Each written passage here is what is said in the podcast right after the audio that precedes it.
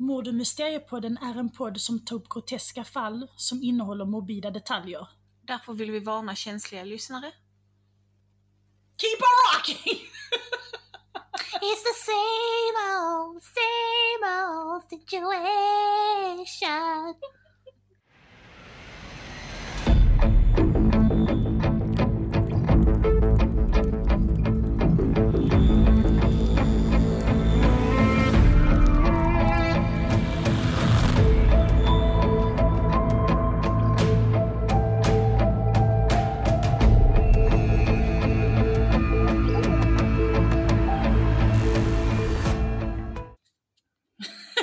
Ja, men vi kör då. Hej och välkomna till Mord och Mysteriepodden, det är jag som är Sara. Och jag Joanna. Poddpolarna! Precis säga, och vem är vi? men du hann före. Ja, jag vet. Speedy Gonzales today. Ja, du är helt åh, hyper. För att det är ett roligt ämne. Alltså det, det var väl inte jätteroligt men... eh, Den växt, växte på mig sen. Först, jag hoppade in i det med båda fötterna och sen bara, åh nej. Shit, nej. Det är för komplicerat. För jag kom på, jag kan ingenting om båtar. Jag vet inte vad, du vet, fram och bak heter, vad äh, delar heter. Men sen så blev det intressant. Mm. Men ska vi först börja med, Newsflash! ja, och vi hade ingenting förra veckan. Nej. Så jag har tre denna. Men gud! Gud vad långt alltså. Vad du har varit hurtig. Yes, Hurtigruten. Finns det något som heter det? Alltid när jag säger det, när Ville du, ville du åka med Hurtigruten? Är det norskt? Var det övertygande eller? Var det norskt? Ja. ja. Jag visste inte. Den här denna måndag akkurat. Oh my god. Så pratar jag lite norsk. Norsk. Och jag har då tittat på, på för mycket på Skam då. På vadå? Skam. Ah, det är den jag tittar på som är norsk, den flexnuten, typ jättegamla serien. Jag tycker den är skitrolig. Ta det på norska. Okej. Helt tyst avsnitt kommer det bli då. Akkurat. Nej jag skojar. Jag kan vissa accent, men det är inte den jag kan. Jag ska berätta om Michelle Grace. Mhm. Eh, Michelle Grace är en microinfluencer på Youtube och Instagram. Ja. Hon beskriver sig som en häxa, stenbock, mamma och content creator på hennes Instagram. Som inte finns längre. Mhm. Jag har sökt på den på Instagram och hennes Instagram heter Michelle Grace H. Allt i ett ord och jag hittar inte den. Men jag såg, någon hade screenshotat hennes Instagram i en artikel. Så du vet, du vet där du skriver om dig Ja. själv, det är där hon har skrivit liksom. Häxa, stenbock och det. Mm. Vilken beskrivning. Yes. Men hon har ändå rätt för hon verkar vara en häxa. Alltså ingen sån här häxa nu som håller på med magi, utan häxa du vet, på dåligt sätt. Bitch, alltså eller? Ja, Mm. exakt. Och jag kollade upp hennes YouTube-kanal. Och jag hittade hennes YouTube-kanal, men den saknar helt videos. Så typ hon tagit bort alla videos. Okej. Mm. Mm. Så varför finns inte Michelle Grace kvar på sina sociala medier? Nej, det kan man fråga sig. Yes. Hon var som sagt en microinfluencer. Eh, hur många följare hon hade vet jag inte för jag kan inte kolla upp det. Nej. Eh. Men vad menas med mikroinfluencer? Alltså en influencer, är sån som tjänar liksom större pengar på det som um, Safia Nygard. Ja, alltså som har typ flera miljoner följare som gör videos och, och sen så får de liksom produkter av sminkföretag Ah, ja, och okej. samarbeten. Mm, mm, mm. Men så är hon väl en mikro och där hon kanske, hon har inte lika mycket följare men hon har kanske tjänat lite pengar Hon sitter i en mikro. Nej. Eh, Hon riktade in sig på skönhet. Mm. Hon la upp en video där man hör hennes dotter gråta i bakgrunden. Eh, Och hon frågar sina tittare, hör ni det? Och hon eh, börjar då berätta att hennes dotter har precis blivit slagen. Då hon har hittat att dottern har fått tag på eh, två av hennes sminkpaletter. En av dem var Jeffree Stars Alien Palette någonting. Ja. Ja, Mm. eh, och den finns inte längre att få tag i. Eh, Så hennes dotter hade förstört två paletter och då hade hon, Michelle, blivit tokig och slått sitt barn. Och så sitter hon Friskt. öppet. Mm, så sitter hon öppet och berättar om det, att hur arg hon blev på sin tvååring. Man kanske ska lägga sakerna högre upp då om man har tvååringar. Jag vet inte. Ja, Men det är så jag hade jobbat. ja. Eller kanske bara inte bry sig om sminket. Det är ju också ett alternativ. Ja. Men jag tänker att om man nu är liksom lite intresserad Ja, av det så kanske man antingen lägger det hö- högre upp eller så stänger man dörren till det rummet. Alltså hon pratar om det som att hon säger att Åh, vi har varit i parken idag och kom precis hem. Mm. Du vet som att det inte är någonting konstigt. Nej, nej, nej. nej. Mm.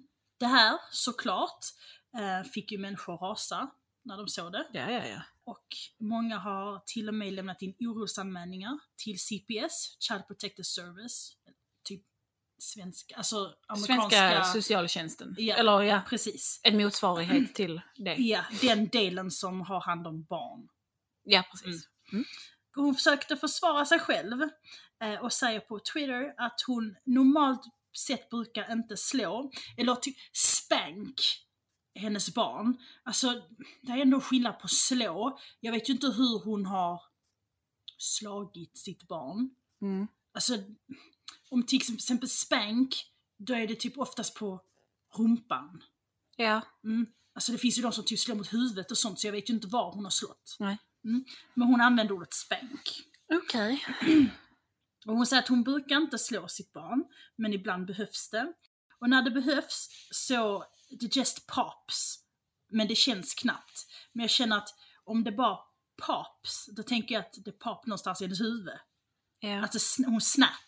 Ja. Och klart det känns då, när någon snap, för då har du inte de begränsningarna längre. Nej, nej. Och varför skulle liksom, om ditt barn gör någonting, om du är för att slå ditt barn, varför Mm. skulle du slå så att det inte gör ont?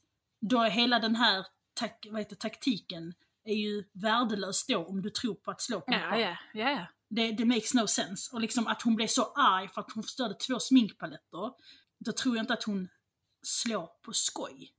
För då hade inte ungen gråtit så heller. Och hon ska ha sagt också i videon att hon slog sin dotter tills hennes hand gjorde ont.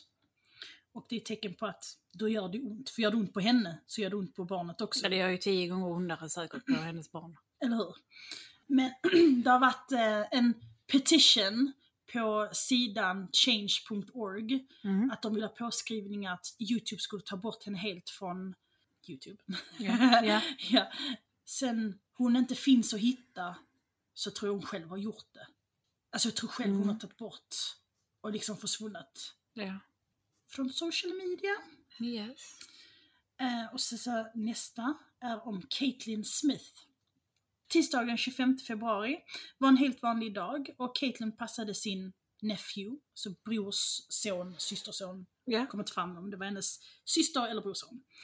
Eh, klockan halv fem får larmcentralen in ett samtal om en pojke som blir skjuten i magen. Och polisen och ambulansen åker till adressen. Pojken förs till sjukhus och som tur är så missade kulan hans eh, vitala organ. Han opererades och läkarna tror på en 100% tillfrisknad. Men vad hände och vem sköt honom? Polisen arresterar Caitlyn då hon sa att det var hon som råkat skjuta pojken. Hon tog en selfie med en pistol som fanns i huset, som inte var säkrad och den gick av och träffade pojken i magen. Man håller på att utreda om det bara var Caitlyns fel, eller föräldrarnas, eller bådas. Har föräldrarna inte säkrat pistolen så kan de få problem för detta. Men har Caitlyn, o- men har Caitlyn osäkrat den så kommer allt ansvar ligga på henne. Mm. Och min solskenshistoria. Yay! Herregud vad skönt att du hade en sån. Alltså det här är det sötaste. Alltså jag blev helt rörd, där kom tårar när jag gjorde denna. Igen bikers! Alltså vi borde celebrate bikers! Eh, Jag ska berätta om BACA.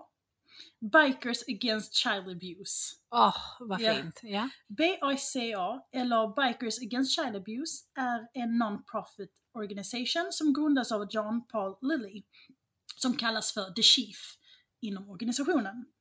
Han startade denna gruppen för att han såg behovet att ge barn som har varit med om något traumatiskt, som till exempel fysisk eller sexuell misshandel, Ja.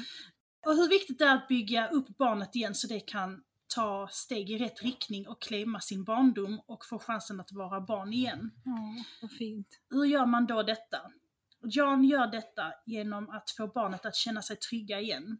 Så när han grundade denna organisationen så fick han ihop ett gäng stora bikers, vet, stora burly bikers, som man har respekt för. Ja.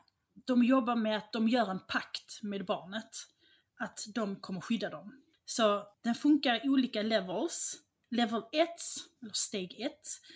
Först så kör hela gänget ut till en plats, eller till barnets hem, men det ska vara en plats där barnet känner sig säkert. Där presenterar alla sig för barnet.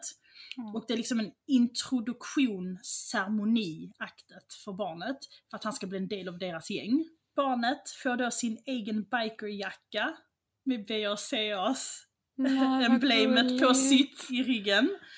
För att visa andra att de är med i gänget, att de är skyddade av dem. De får då en fadder eller en handledare från gänget och deras telefonnummer som de kan ringa när som helst dygnet runt för att få hjälp eller tröst. Eh, gänget tar också bilder med barnet som barnet får. Så när de känner sig osäkra eller rädda så kan de titta på bilderna och veta att de inte är ensamma. Jag blir så glad av sånt. Ja, det är så sött. Eh, level 2. Om level 1 inte har skrämt bort det som skadar barnet och barnet fortfarande råkar illa ut så steppar de upp sin närvaro. Det håller till runt barnets hus eller skola.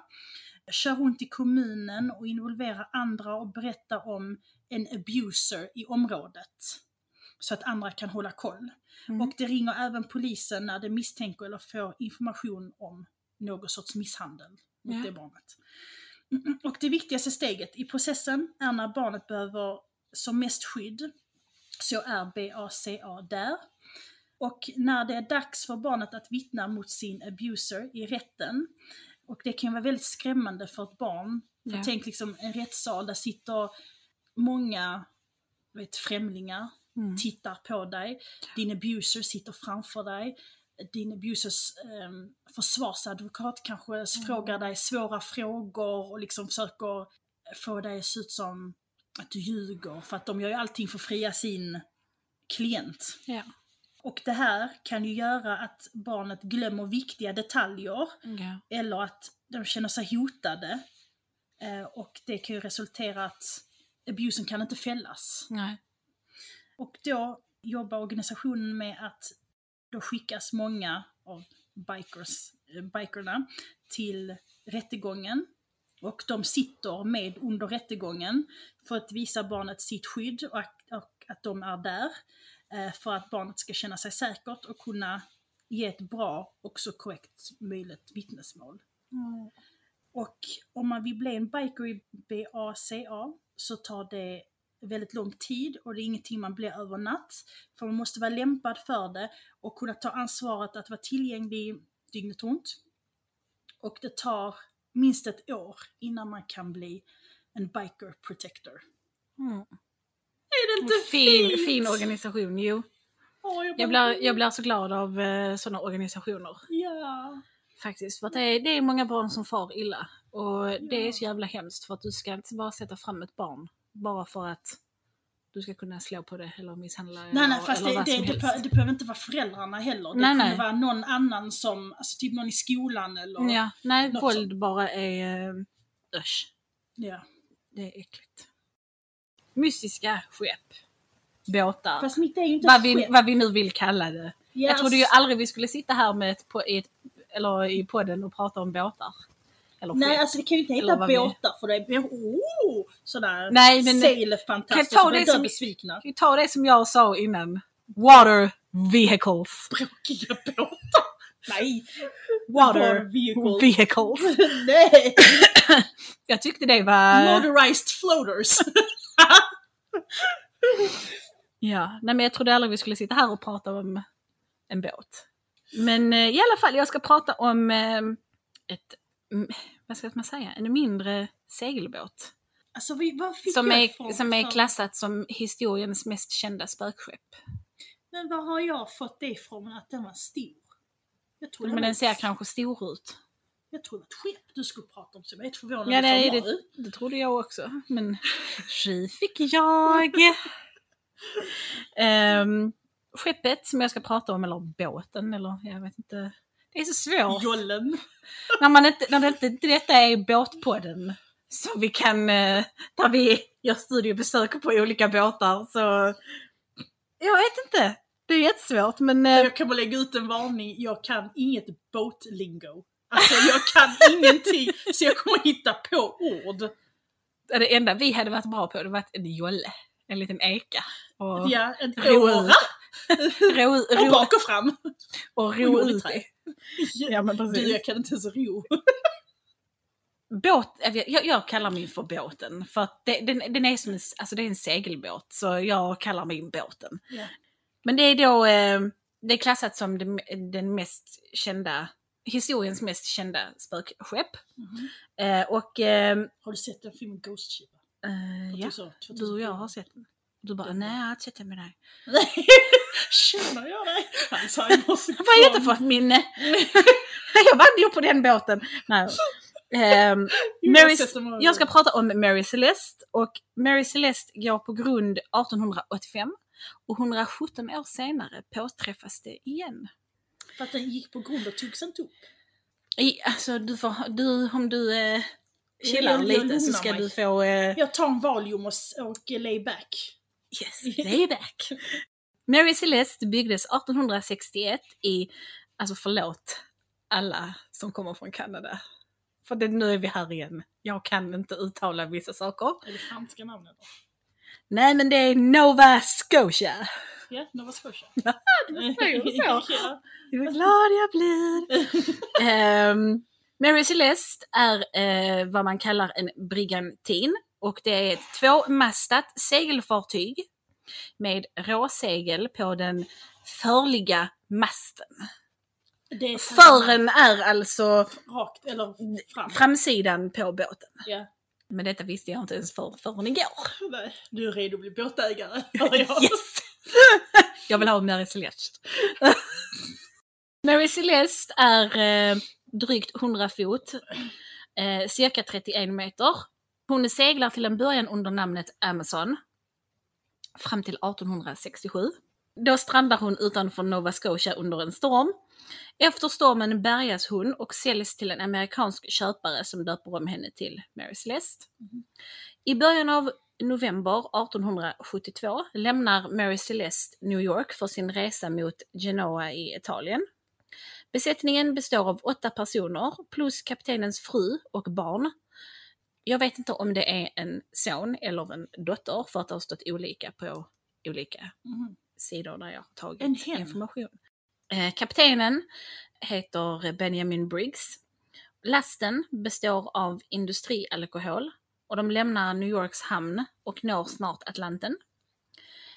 De Gratia, eh, ett annat skepp som kommer ha betydelse i den här händelsen, eh, lägger då till i eh, New Jersey, i hamnen, eh, samma dag som Mary Celeste och besättningen lämnar New York. Kom The Jersey Devil. Han var kanske kapten. Kanske. Han bara, uh, Eh. travel a little bit, little bit. Thank you very much. De Gratia ska nämligen också till eh, samma plats, Genoa i eh, Italien. Men de ska åka en annan rutt. Eh, så via Gibraltar, tror jag man säger. Eh, men eh, De Gratia ska lämna New Jersey åtta dagar senare. Kaptenen på De Gratia heter eh, David Morehouse och kommer också från Nova Scotia. Coincidence, coincidence. Man tror därför att kaptenen Briggs och Morehouse eh, kände varandra eftersom att båda var mycket respektabla kaptener under denna tiden och hade stor kunskap om havet och båtar. Okej. Eh, många tror också att Briggs och Morehouse sågs över en eh, middag kvällen innan Mary Celeste ger sig av. Mhm. Mhm. De bara tror. Ja, men man vet inte helt säkert för att det är luddig information. Okej. Liksom. Det har då blivit den eh, 4 december 1872. De Gratia befinner sig nu halvvägs mellan Azorerna och kusten utanför Portugal. Kapten Morehouse kommer ut på däck och rosmannen rapporterar att han ser ett fartyg cirka 9 kilometer bort. Och det rör sig ostadigt åt båten där de är. Okej. Morehouse misstänker att någonting är fel då han ser skeppets ojämna rörelser och uppsättningen av seglet. När fartyget kommer närmare ser man att ingen befinner sig på däck. Då man försöker skicka signaler till fartyget så får man inget svar. För det är väl en sån här, jag vet inte, någon form av radio som de för, försöker skicka meddelande. Ja, vad heter sån? Mors, är det morse? Dut, dut, dut. Nej, jag vet inte. Ja, jag tror det. Ja. Ja, okej. Då man försöker skicka signaler till fartyget så får man inget svar. Två män ur besättningen på De Gratia, DeVoe och en andra styrman, John Wright, eh, sätter sig i en båt för att ta sig till fartyget som man nu konstaterar är Mary Celeste, då man ser namnet bak på båten, alltså aktorn. När de kommer ombord märker de att fartyget är öde, seglen var isatta men i dåligt skick, riggningen är skadad och hänger löst över sidorna. Lasten var nästan intakt. För att det är alkohol, liksom, På last på båten. ja. Ehm, instrument fungerade. Och alla ägodelar som tillhörde besättningen och passagerarna var fortfarande säkra. Det enda ovanliga man, man kommer över är en livbåt som saknas. Eh, Man hittar också flera fat med alkohol som är trasiga, som jag sa. Mhm. En eh, kompass hittas trasig och när man går in i kaptenens hytt står det frukost framdukat. Ett ägg med toppen av som står i en äggkopp, som om någon snart skulle komma och fortsätta äta. Mm, står på bordet. Eh, man förstår nu att de som varit ombord på skeppet måste ha lämnat det hastigt. Eh, men skeppet lämnas, eller la, skeppet lagas och sätts åter i bruk. 1885 går Mary Celeste på grund utanför Haiti och därefter lämnas skeppet till sitt öde. Men historien slutar inte här.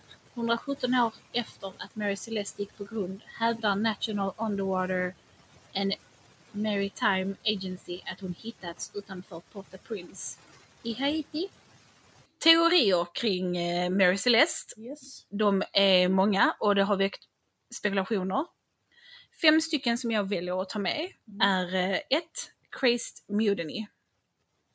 När utredningen inleddes och man undersökte skeppet så fann man konstiga märken som man trodde orsakats av en yxa och eh, röda fläckar som man trodde var blod. Mhm. Riksadvokaten som ledde utredningen menade att besättningsmedlemmarna skulle ha druckit av alkoholen som fanns med i lasten för att sedan med våld massakrerat alla ombord. Eh, och för att sedan ta fartygets livbåt och sticka iväg. Det visar sig senare att blodfläckarna som man hittade inte var blod utan naturligt slitage som orsakats. Alkoholen var inte lämplig att dricka då den var av industrikvalitet. Och varför skulle de mordiska sjömännen åka iväg i en liten livbåt för att eventuellt möta döden i den? Ja, och för vilken reason? Ja, jag tänker liksom havet är stormet. De kommer ändå Ja, dö. varför skulle de ens döda de andra? Är de kanske fulla av... Nej, jag vet inte. Jag vet inte om de hade en, en anledning att döda alla. Mm. Ingen vet. Ehm, You never know. Den andra teorin är en kriminell konspiration. En eh, kriminell liga sägs ha varit inblandad i fallet med Mary Celeste under åren. Man tror att, den kan, att det kan varit möjligt att nordafrikanska pirater attackerat Mary Celeste och, och dödat besättningen. Men fartyget, fartyget hade ju som sagt inte plundrats. Därför tror vissa att besättningen på De Gratia, det andra fartyget, som återfann Mary, Mary Celeste, kun, kanske hade ehm, angripit Mhm. Mary Celeste när de hittar henne. Eh, och för att sedan låtsas att de hade hittat henne. Och för att kunna få pengar på detta. Aha. Ehm, en annan tanke är att kapten Briggs eh, och hans familj kan ha fejkat sin död för att sedan dela pengarna med de som hittat skeppet. Men det är också sån, varför? Och Det makes no sense. nej, tredje teorin, det kommer du säkert tro på. Alien? Alien abduction. Eftersom maten fortfarande stod framme på bordet när de Gratias besättningsmän kom ombord på Mary Celeste samt att besättningen de var spårlöst borta och för livbåten som saknades så tror vissa människor att det kan röra sig om en alien abduction. Men den är ju utesluten, alltså snälla nån. Alltså alltid när människor inte riktigt förstår någonting så är det alltid ah, aliens! Mm. Så nu, nu Men- förstår vi det. Kära lyssnare, i denna podden får man ha vilken åsikt man vill och jag respekterar åsikten men jag tror inte på den. Vi tror inte på aliens. Nej. Eller? Da, da, da, da, da, da. Fjärde teorin är då naturkatastrof. Detta köper jag! Absolut! Det är alla dagar i veckan. Kan det vara så att havet själv legat bakom eh, allt som händer med Mary Celeste? Många tror att eh, Mary Celeste har kommit in i ett, ett eh, speciellt vattendrag. Jag vet inte hur detta går till, men eh, det här vattendraget ska skapa en eh, tornado liknande formation. Något suction. Ja. Ehm, eh, och det är då vad vissa tror.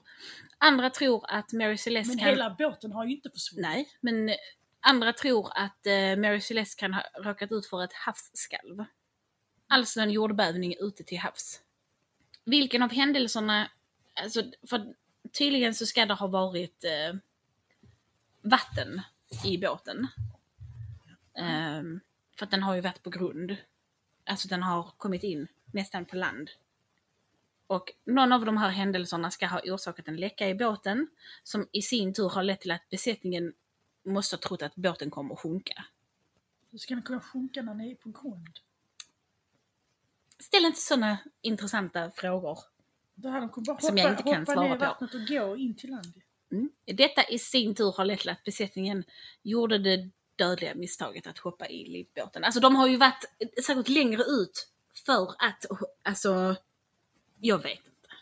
Jag vågar inte gå in på, på detta. Var det djupt annars där? Det vågar jag inte svara på. När det skulle vara en upphöjning där precis så att den går på grund och sen så är det jättedjupt. För annars skulle de gå Kan det ju varit så, men jag, jag vet faktiskt inte. Kanske det de gjorde och sen tog nya identiteter. Ja. Den femte och sista teorin kan jag också köpa. Alkoholexplosion. Eh, Det kanske mest övertygande teorin in, involverar båtens last av industri, industrialkohol. Oavsett om turbulens eller porösa fat kan orsakat skadliga alkoholhaltiga ångor som då ska ha sipprat ut så kan det antingen ha orsakat en liten explosion eller fått besättningen att tro att en explosion har varit nära och lämnat båten. Kaptenen ska ha beordrat besättningen att lämna båten och de ska även i denna teori ha gått ett dödligt möte till havs. Alltså jag, jag tror nästan mer på alkoholexplosion. Eller det här att det ska ha sipprat ut, man har trott att det är en, en explosion har varit nära. tror jag faktiskt. Så att de bara stuckit. Ja, att, att kaptenen har beordrat att nu kommer, eh, nu kommer snart skeppet alltså, gå i luften. Så stick i livbåten. Men de det måste ju ha varit- till, till havet där. Ja, alltså jag, eh, jag kollade upp att om det är så att eh, det har varit storm ute på havet, eh, eller så av någon anledning, eh, att någon av dem ska ha trillat från livbåten. Mm. Det behöver ju inte vara så att de kanske inte kunde simma. Är det så att de inte kunde simma så har de ju dött av drunkning och sen kan kropparna flyta iväg ju. Ja, ja, eller Eftersom att, man inte, ja, precis, eftersom att man inte har hittat dem.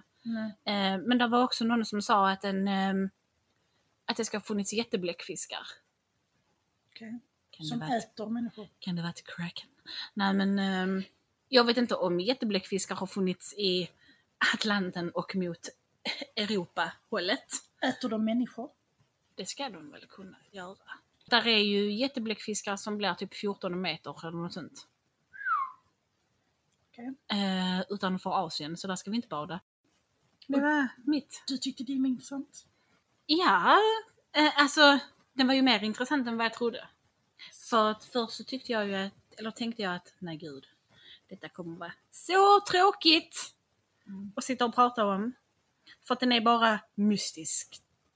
Ja. Jag hade gärna, Mystiska haft, båtar. jag hade gärna haft ett spökskepp. Typ Men det var, ju Ship. spök, det var ju spökskepp. Ja men lite, lite mer läskigt. Oh, de har sett en kvinna gå på däck eller Aha, något sånt. Alltså så. ja, ja precis, så tänkte jag. Och mitt handlar om ett olöst mordmassaker. Oh, jävlar vilken titel! ja. Eh, Mördande water vehicles. water Vehicles Massacres.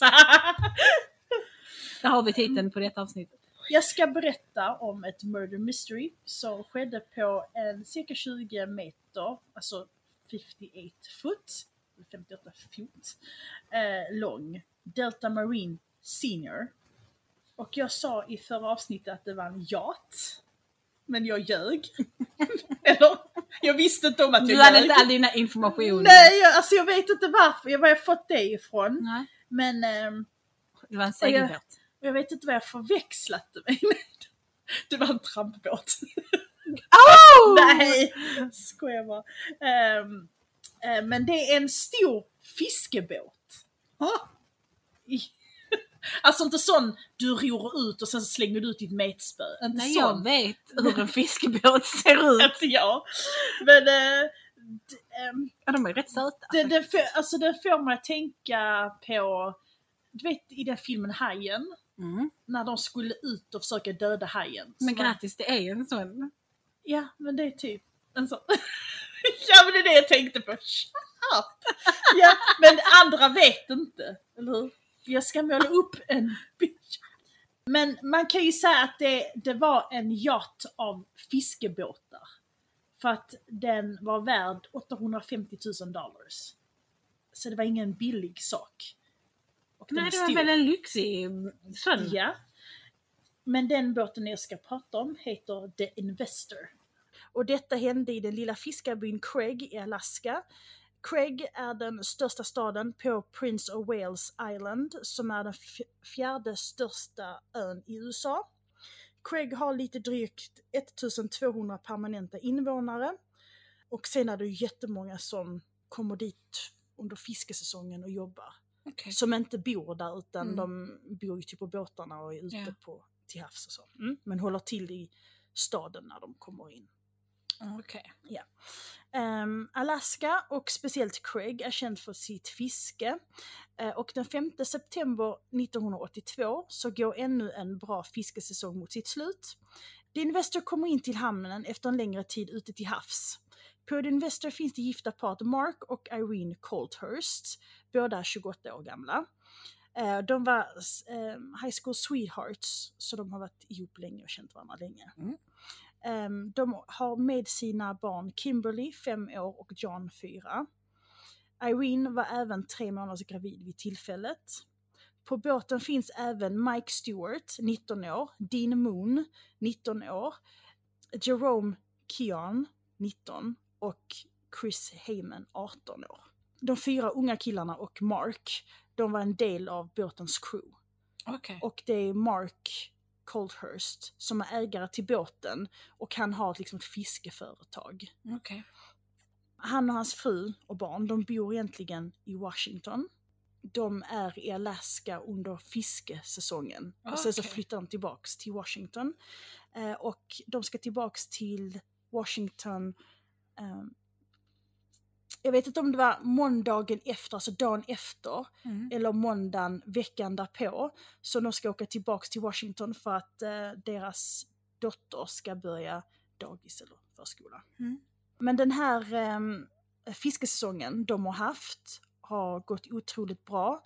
De har lyckats fånga in cirka 35 000 kilo lax med ett värde på cirka 33 000 dollars.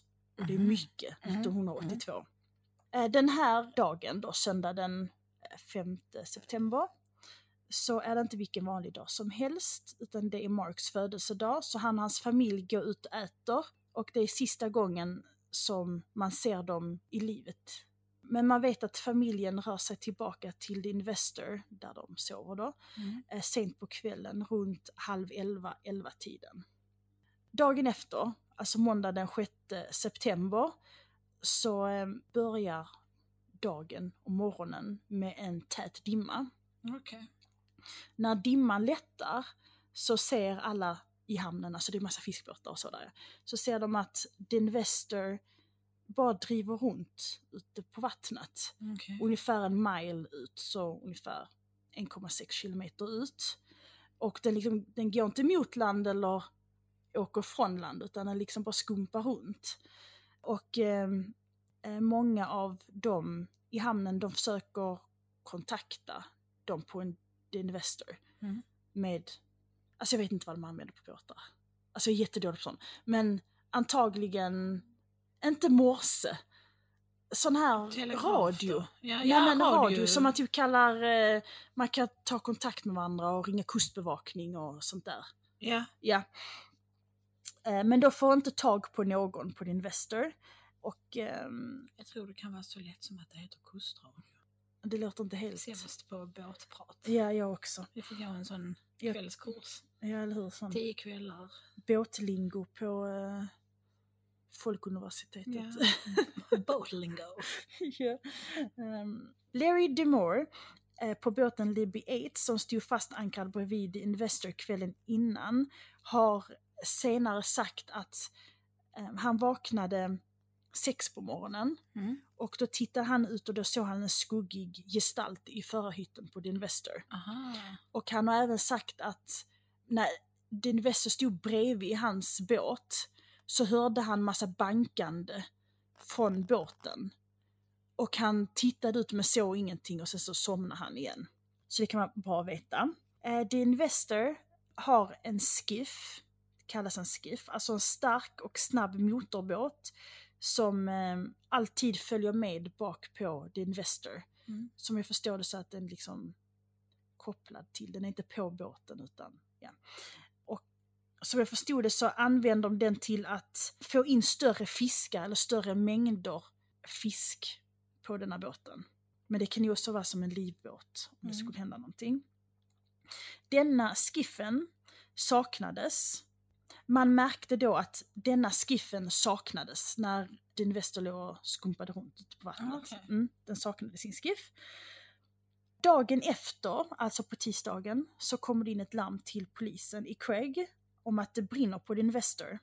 Den enda polismannen i området är polismannen Anderson. Han jobbar helt själv och det roliga med denna polisenheten är att den bi- bildades tidigare det året. Så det har inte varit en polisenhet alls på Craig Mhm. från eh, 1982. Så det är inget CSI Craig-team, du vet, Nej. med välutbildade, alltså kanske välutbildade, men du vet så här specialutbildade, Polis. ja som eh, kan crack vilka mordfall och sånt som helst. Så det är en ensam man bara. Mm. Som säkert bara är van vid att, du vet de ringer för att det är någon som är full och odräglig på puben. Som kommer och lugna ner det. Så där händer nog inte mycket mord. När eh, polisman Anderson kommer ut till hamnen så ser han då en kraftig eldsvåda på The Investor. Många runt omkring tar sina båtar och kör ut för att försöka släcka elden. Men den är så kraftig och intensiv att de kommer inte ens i närheten av The Investor för att det är så varmt. Så att det är som ett inferno. Det tog flera timmar för att elden att lugna ner sig och dö ner. Men på vissa så säger det att det tog flera timmar för dem att få kontroll på elden. Och då låter det som att de har försökt släcka den Mm. och få kontroll på den. Så eh, det är lite olika information. Men det tar i alla fall flera timmar för att elden att släckas. Eh, det var först då man kunde boxera in vraket mot land. Polisens första misstanke är att familjen har säkert åkt tillbaka till Washington och startat elden eller betalt någon för att göra det för att få ut försäkringspengar. Polisen meddelar sin överordnade om misstanken och han ska skicka ut en utredare som är specialist, specialist på bränder. Anderson vill kolla igenom båten lite snabbt bara för att se om han kan hitta någonting som kan vara värdefullt i utredningen. Och han går runt på båten och lyfter på lite bråte och när han gör det så hittar han två kroppar som är totalt sönderbrända. Man kan inte se vem offren är eller, vem, eller ens vilket kön det är på dem. Eh, men de två kropparna ligger i en hög. Det ser ut som den ena har lagt sig på den andra för att skydda den andra. Men det kan ju också vara att de har blivit placerade så, de har blivit skjutna, stått bredvid varandra, blivit skjutna och ramlat på varandra. Så det kan vara vad som helst. När han fortsätter le leta så hittar han eh, fem kroppar enligt en källa. Och enligt en dokumentär så hittar han fyra kroppar.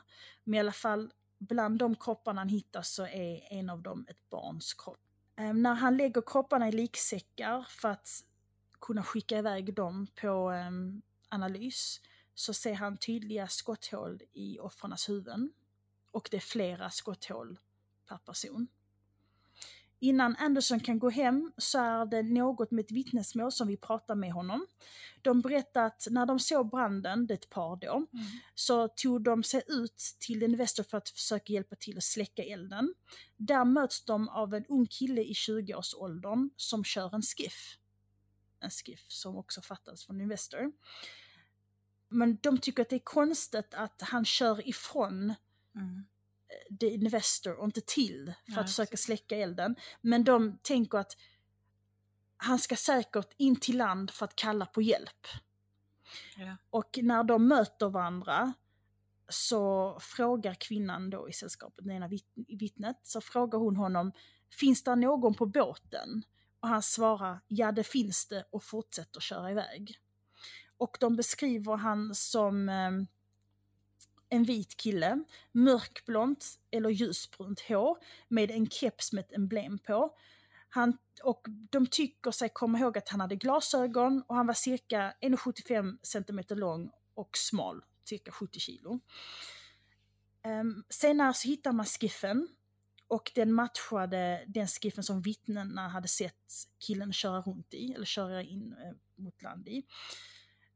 Eh, tyvärr så hade det börjat regna och alla bevisen som var på skiffen var förstörda. Mhm.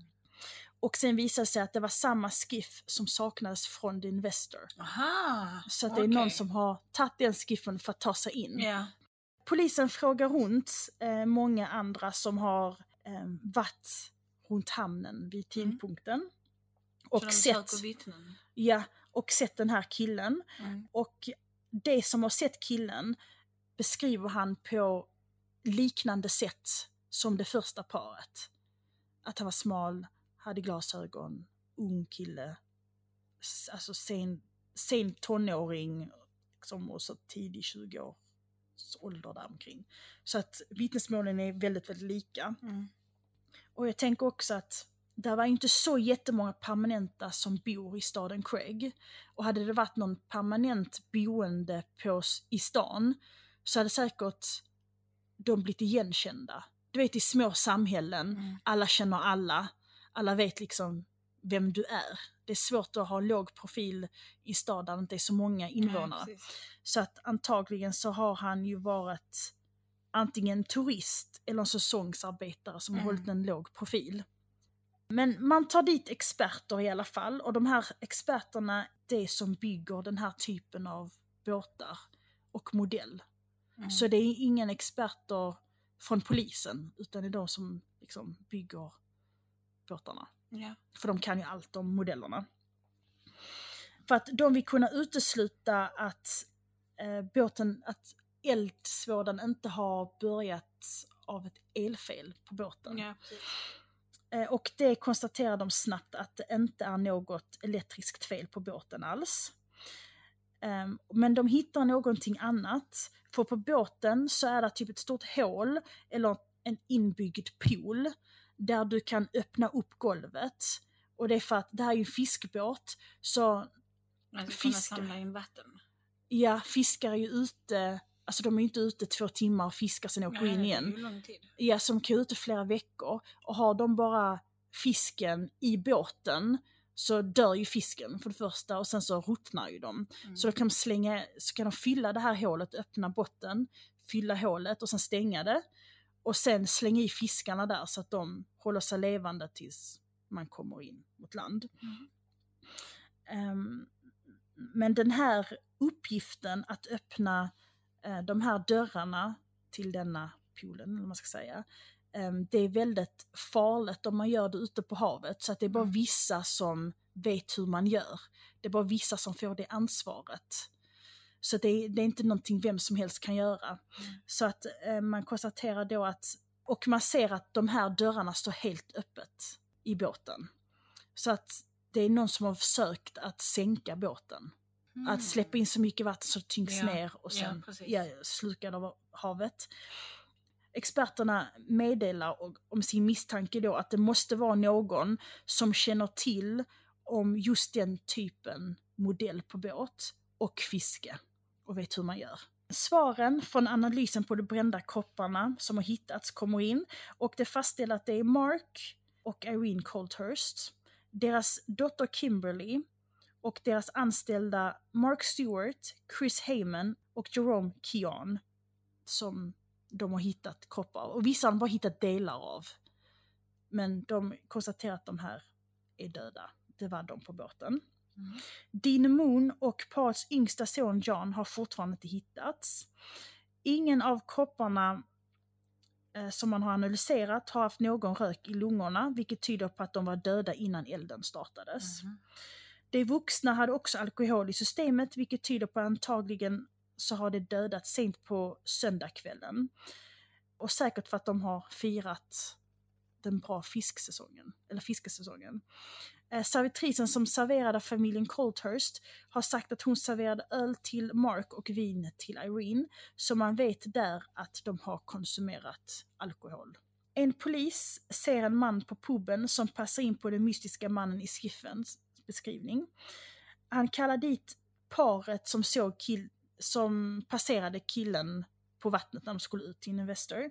Eh, och eh, de, de kommer ner till puben och får i uppgift att gå in på puben och gå runt och se om någon av personer där inne ser familiar ut. Så de går en och en. Men de kommer ut igen båda två och de har inte sett någon som sticker ut som Ja. liksom, ja. Mm, okej. Eh, Men polisen känner ändå att det är någonting med killen. Mhm. Så utanför puben så ber de att få titta på killens eh, ID. Och det är den 24-åriga John Peel från Washington som är säsongarbetare på båten Libby 8 som var förankrad bredvid Investor Ah, ja, ja, ja. Mm, eh, kvällen innan den ja, skumpade runt ute. Eh, Polisen får då veta att John känner Mark och har jobbat med honom på den förra båten han ägde innan han skaffade Investor. Polisen låter John gå, men lägger hans namn på minnet. Senare får polisen många rapporter om att människor har sett Dean Moon på olika ställen, eh, bland annat i Washington. Och då börjar polisen tro att det är kanske han som har gjort det för att ta pengar som de har tjänat in och sen sticka därifrån. Ja. Men sen så får de reda på att de hittat käkben på The Investor som de gjorde analys på och det visade sig vara Dean Moon. Så att han är Mm. död. Men man hittar aldrig den fyraåriga Johns kvarlevor. Men experter tror att han har varit så liten och elden har varit så intensiv och den pågick i flera timmar så att hans kropp har helt bränts bort. Därför har inte de hittat några kvarlevor. För att han har väl blivit helt ask, aska då. Men man återkommer till John Peel och man arresterar honom som misstänkt för morden några år senare. Det bevis man har är circumstantial. Alltså det är liksom helt... Alltså det är ingenting som riktigt visar 100% att det är han, utan det kan Mm. också vara ett samman, sammanträffande. Ah, Okej, Ja. ja. Eh, men eh, det är vittnen som har sett han gå och tanka upp en dunk med bensin. Men sen visar det sig att den bensinen han tankade är inte samma typ av bensin som har använts för att sätta fyr på den Investor. Men rättegången startar i alla fall 1986 och Larry, ägaren till Libby 8, som vittnade om, om att han hade sett en skuggig gestalt ju. Mm. Som jag sa, ja. Han eh, är nu säker på att det är John Peel han har sett, för han jobbar ju på hans båt ju. Ja. Och han sa att ehm, han var, han såg det Ja, för jag skulle också vilja veta vem den skuggiga gestalten var. Alltså då kände jag innan när du nämnde. Ja, Mm. men eh, han sa att han såg hela tiden att det var John Peel på båten. Men han ville inte ge sin kompis problem, Nej. sa han då. Mm. Men nu så var han 100% säker att det var, hon, att det var han. Men det är också jättekonstigt för att... Hur bara kommer man på det? Ja precis, och liksom även om du vill skydda din kompis eller din anställd, men om du tror att han har någonting att göra med ett, ma- ett massmord en massaker, Ja, då, ja, särskilt när han jobbar på din båt. Jag har, inte, Eh, jag har inte vågat vara i närheten av han då. Nej. Och det, ehm, och det är också det att om du inte kommer ihåg någonting dagen efter, eller någon timme efter, då lär du inte komma ihåg sådana detaljer som ett ansikte fyra år efter. Men Johns försvar har hittat bevis på att Larry har ett valiumberoende, så att hans vittnesmål tar inte på så stort allvar i rätten. Och han, ofta, och han ändrar ofta sin historia under rättegångens gång Ja. och under förhör och så. Så att han blev inte så jättetrovärdig. Nej. Så rättegången resulterar i en hung jury, vilket är att jurymedlemmarna kan inte komma överens. Nej, precis. Det var Så- det du har sagt innan. Ja, ehm, så då resulterar detta i att han blev frikänd Okej. från, från alla misstankar. Han går senare, alltså John Peel då, Ja. går vidare och stämmer Alaska och får över 900 000 dollars i skadestånd. Okej. Mark Coldhursts eh, syster tror jag det var, hon har ju trott hela tiden att John Peel är skyldig. Ja. Och han ville rentvå sitt namn, så han frågade henne om hon ville mötas över en lunch och prata igenom fallet, allt som hänt. Allt så, här. Okej. så hon tror nu att han är inte skyldig till det, men han vet mycket mer än vad han säger. Eh, Och fallet är fortfarande Alaskas största mordmysterium och rättegången var den dyraste rättegången hittills. Fallet är helt nerlagt nu och man letar inte längre efter den som har begått morden. Så snipp, snapp, slupp, så var mitt fall slut. Men så trevligt. Ja. Och så ska vi välja ett eh, fall for the next time. Ja, och det var ju... Vi har, vi har redan bestämt det här för att den här delen har vi redan spelat in. Ja. Ja, så det blev ja, paj med ljudet. Men vad tog vi där? Vi körde på Jag tänkte, sju... gud vad konstigt tema, paj med ljudet. vi ska prata om pajer. Ehm, men vi, vi, vi har bestämt att vi skulle ta en sju dödssynd varje månad tills de är Precis. avklarade. Och så det var en månad sedan vi hade en dödssynd. Mm. Då hade vi lust och då bestämde vi oss för vrede denna gången. Yes. Så vredesmord. Oh. Ja, så mycket anger. Vi går från passion till anger. När det kommer till dödssynderna. yes. Men vi hoppas att ni tyckte att detta avsnittet var bra och att det var intressant. Mm. Väl, Och att ni lyssnar på oss nästa vecka igen. När Ja. vi har dödssynderna. precis. Och då blir det förhoppningsvis mord utan mysterium. Att vi får svar på vem som har gjort det. Ja, Jag hatar när man inte får svar. eller hur? När det liksom människor som försvinner och man har inte fått svar efter 20 år eller Ja. eh, mord Nej, nej, som men inte är både lösta. i mitt, mitt fall här och ditt fall så fick man inte veta vad som eh, Nej, bara massa teorier. Man bara, men sluta. Ja. Jag vill inte höra om aliens. Nej men liksom, och det är också med... Jag köper inte det. Nej men det är också med Investor. Alltså det är en liten stad. Jag menar vem kan göra det ute i en hamn fullt med båtar? Vem kan göra det ostört? Alltså det makes Finns inte det inte sense. en liten människa som har... Men ehm, vi hoppas att ni hänger med oss nästa gång. Japp. Och så får ni ta hand om varandra. Hej då! göra. Hej då!